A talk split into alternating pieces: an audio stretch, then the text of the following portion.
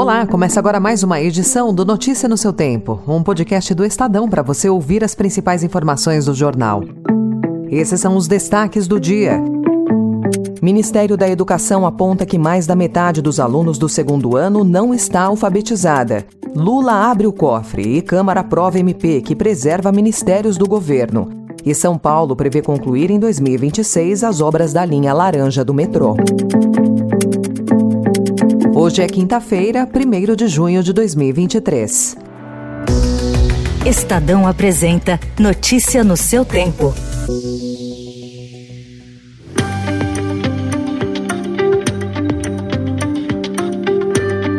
Os novos critérios de avaliação adotados pelo Ministério da Educação apontam que 56,4% dos estudantes do segundo ano do ensino fundamental não estavam alfabetizados em 2021. Entre os parâmetros para alunos de 7 anos estão escrever bilhetes e convites e ler textos simples, tirinhas e histórias em quadrinhos. As últimas avaliações do Sistema Nacional da Avaliação Básica não delimitavam o que era um estudante alfabetizado. Para o ministro Camilo Santana, da Educação, essa realidade nos envergonha. Recentemente tivemos o resultado do PIRLS a nível internacional e o Brasil ficou praticamente nos últimos lugares. Claro que o PIRLS avalia o quarto ano do ensino fundamental, mas é triste ver aí praticamente 60% das nossas crianças não aprenderam a ler e a escrever ainda na idade certa. E isso nós sabemos por evidência que isso compromete todo o ciclo evolutivo das séries é, subsequentes na educação básica do nosso nosso país.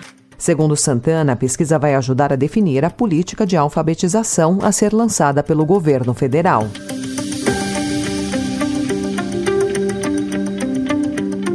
Após uma ameaça de rebelião de deputados do Centrão contra o governo, a Câmara aprovou no fim da noite de ontem a medida provisória que define os ministérios da gestão petista. Foram 337 votos favoráveis, 120 contrários e uma abstenção. Para assegurar a aprovação do texto na Câmara apenas na terça-feira, quando a proposta seria votada, 1,7 bilhão de reais foi liberado em emendas parlamentares ao orçamento. Ao todo, como mostrou o Estadão, Lula já pagou 5 bilhões e meio de reais em emendas neste ano, com liberações recordes nos últimos dias em razão da crise com o Congresso. O Planalto ainda corre contra o tempo. O Senado ainda precisa votar o texto da MP até a meia-noite de hoje, para evitar que a medida provisória caduque e o Executivo Federal tenha que desmontar 17 novos ministérios criados por Lula.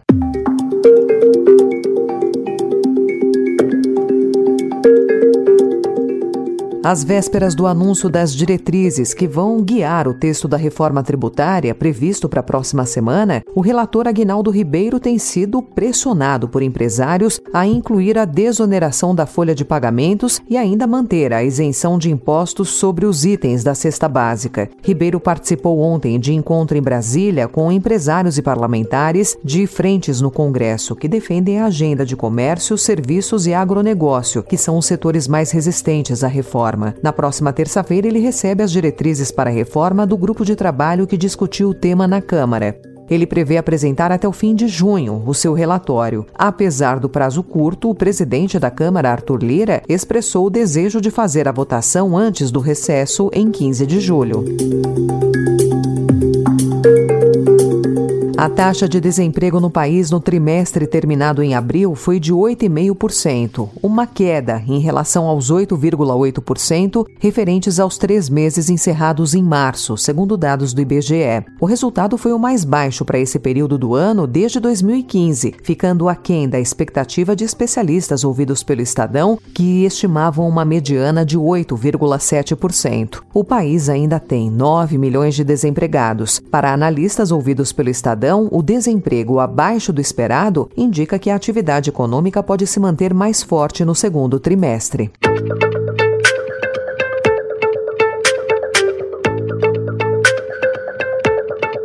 O Supremo Tribunal Federal vai retomar a análise da constitucionalidade do marco temporal na semana que vem. O caso diz respeito a uma ação de reintegração de posse movida pelo governo de Santa Catarina. A Câmara dos Deputados aprovou anteontem o projeto, em nova derrota para o governo Lula. Sim, 283, não, 155, uma abstenção. O texto determina que terras indígenas só possam ser demarcadas ou convertidas legalmente em reservas se for comprovado que os povos originários já ocupavam ou reivindicavam o território na data da promulgação da Constituição, em 5 de outubro de 1988. Agora, o projeto de lei segue para votação no Senado, onde não há prazo claro para votação. Mas caso o STF julgue que a matéria é inconstitucional, a aprovação pela Câmara pode ser anulada.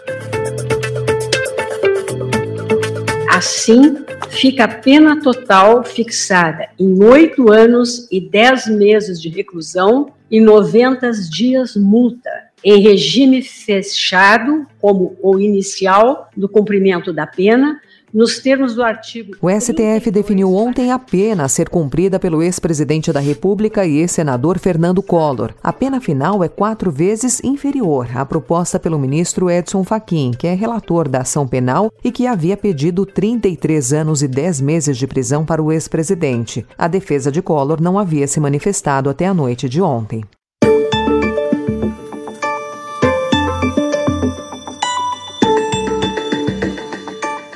No Sudão, pelo menos 60 bebês, crianças e adolescentes morreram nas últimas seis semanas, presos em condições angustiantes em um orfanato de Khartoum, capital do país, em meio aos confrontos violentos. A maioria morreu por falta de comida e infecções. 26 morreram em apenas dois dias. O estado de calamidade que mergulhou o Sudão é resultado de um conflito de poder. Notícia no seu tempo.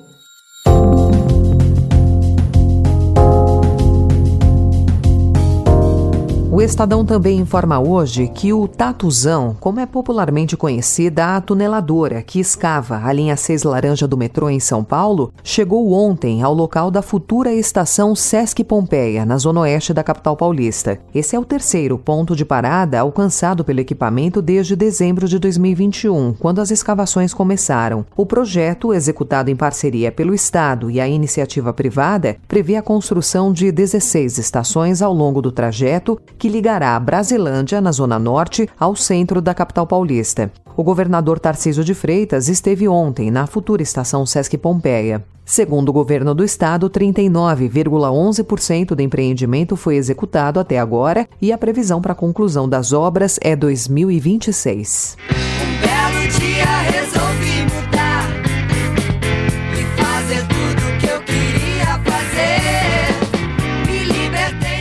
1975, com o disco Fruto Proibido, Rita Lee emplacou os sucessos Ovelha Negra, esse tal de rock and roll e Agora Só Falta Você. O álbum saiu com nove faixas e entrou para a história. Mas, segundo indicam os arquivos da censura federal, responsável por analisar previamente as letras das canções que eram gravadas durante a ditadura militar, Rita pode ter feito e planejado gravar pelo menos outras três canções. No arquivo estão as letras de Anjo da Vanguarda, Disfarce e The Old Friend, encontradas por acaso pelo jornalista e pesquisador Renato Vieira. Guilherme Samora, editor dos livros de Rita e estudioso da obra dela, diz que há alguns anos ele chegou a mostrar essas três letras para a cantora que não se lembrou. No entanto, ele ressalta que as composições se casam perfeitamente com a temática que Rita Lee abordou em Fruto Proibido.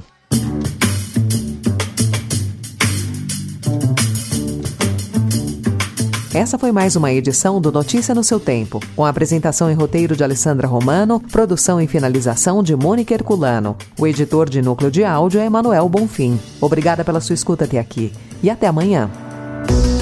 Você ouviu Notícia no seu tempo.